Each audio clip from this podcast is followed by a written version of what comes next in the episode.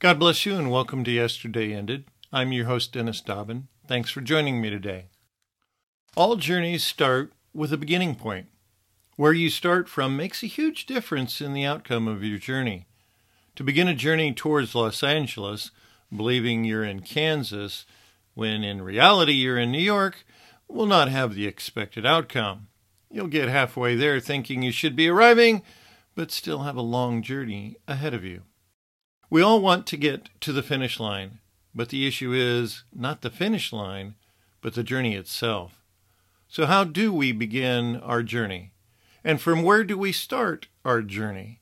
To approach a race with the attitude you've already lost makes the race very difficult to endure. How we view the circumstances of our lives will determine the paths. Are you a winner or a sinner? Walking in shame or in Christ's fame, living in defeat or in blessings replete, a loser or a demon bruiser. If you want to shift where you start your day, to shift your life journey from failure to one of victory, give a listen.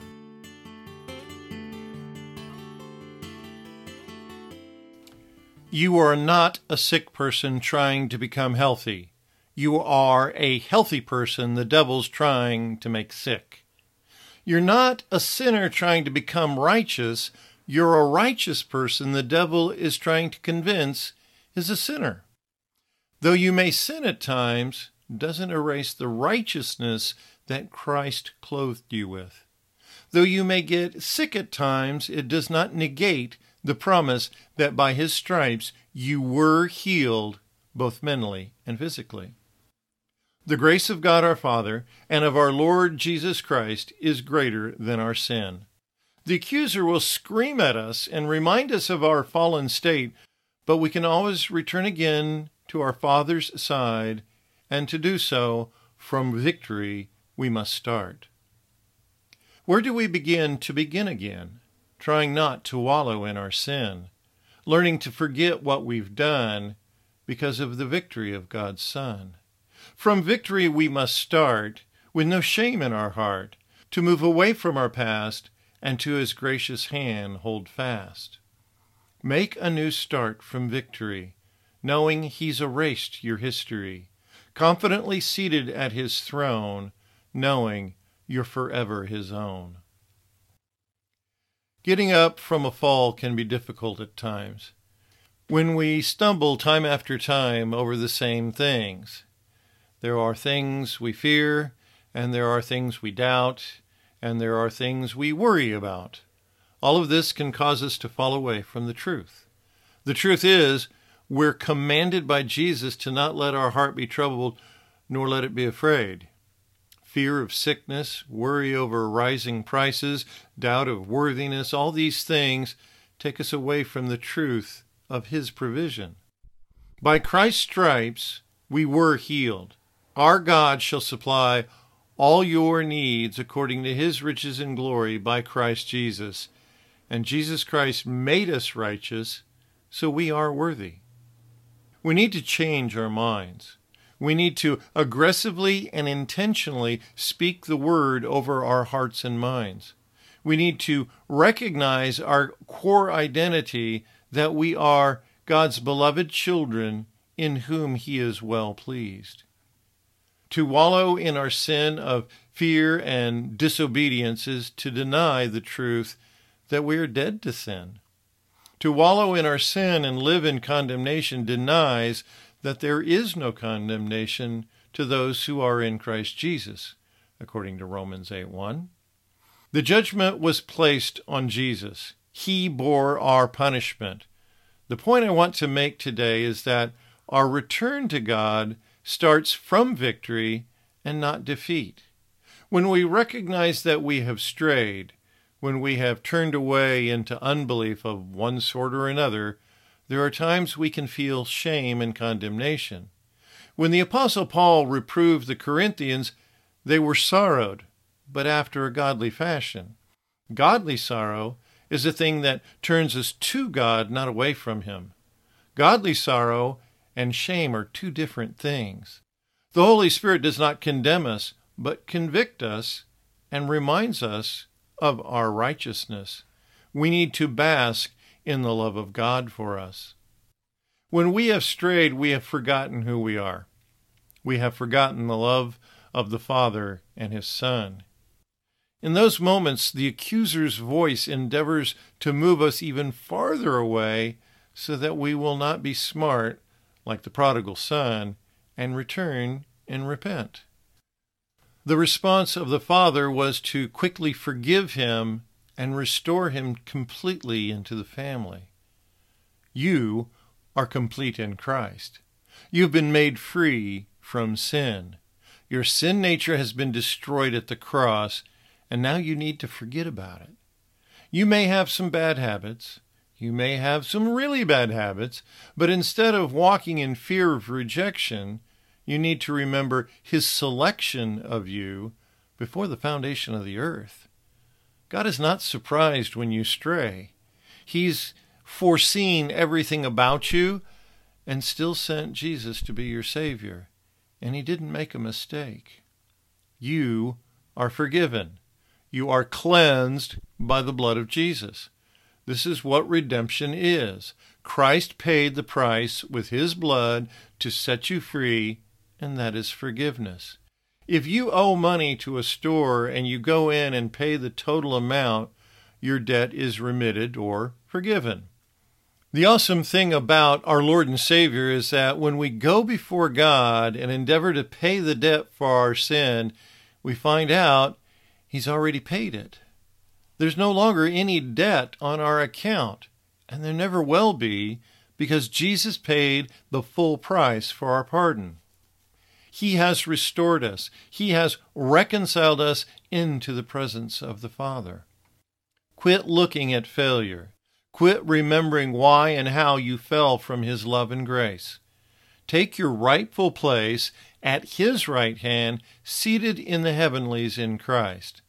That's not your doing.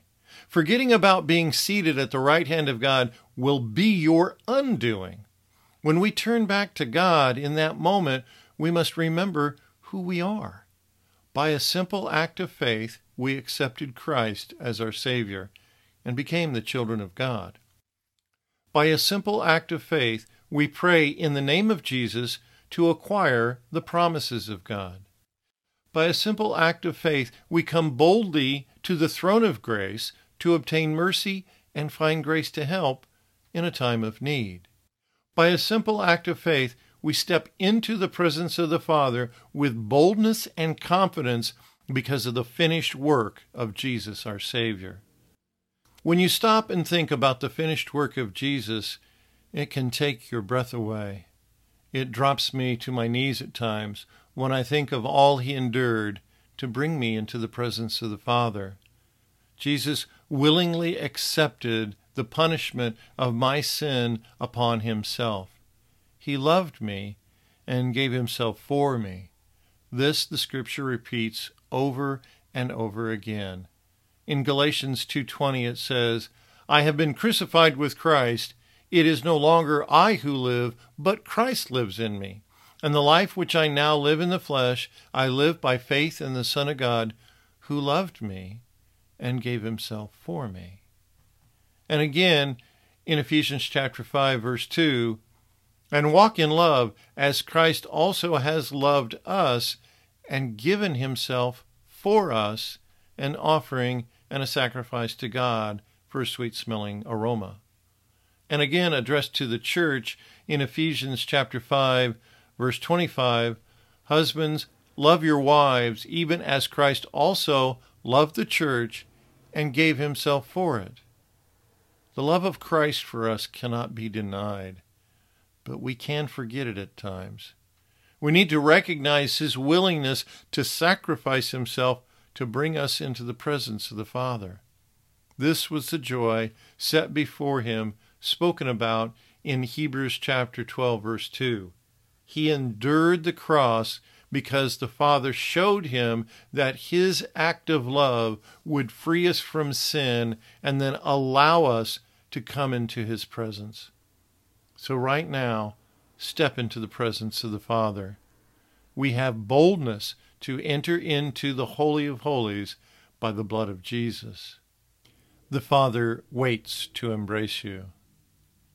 And as you bask in his embrace, consider this truth concerning the love of Christ and its impact on your life.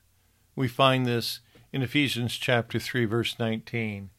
And to know the love of Christ, which passes knowledge, that you might be filled with all the fullness of God. This is part of a prayer by the Apostle Paul in the third chapter of Ephesians. For Paul to pray this prayer indicates it is also a desire of our Heavenly Father. The Father wants us to know experientially the love of Christ, which goes beyond knowing.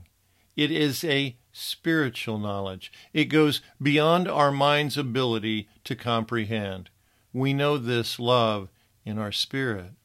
The result of experiencing the love of Christ is so that we might be filled with all the fullness of God.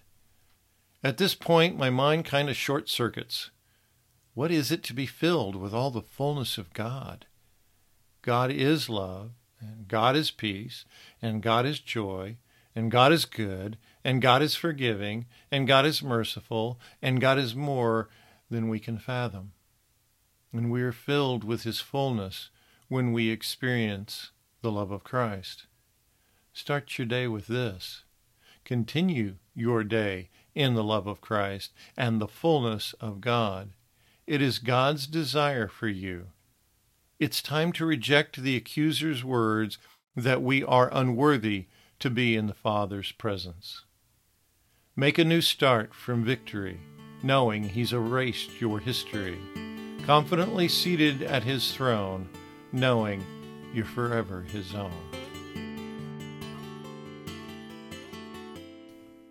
Grace be unto you, and peace from God our Father and from the Lord Jesus Christ. This phrase, in one form or another, starts all the epistles from Romans through Thessalonians. First and Second Timothy and Titus add mercy to the list. In First and Second Peter, grace and peace are multiplied to us. Jude continues the trend with mercy unto you, and peace and love be multiplied. Grace is the presence of the power of God in our lives to fulfill His will. Peace is the absence of all strife. Mercy is withheld judgment, not getting the punishment we deserve. It seems from such a repetition, God's trying to make a point and remind us how good He is and how much He and His Son, our Lord Jesus Christ, love us. God starts out all these books by reminding us of His grace and peace. It's a very different aspect when you start a conversation with grace and peace instead of, you are in so much trouble. Wow, you really messed it up this time. Oh, you've done it again. These last three phrases do not depict the truth of the gospel. God has placed us in Christ.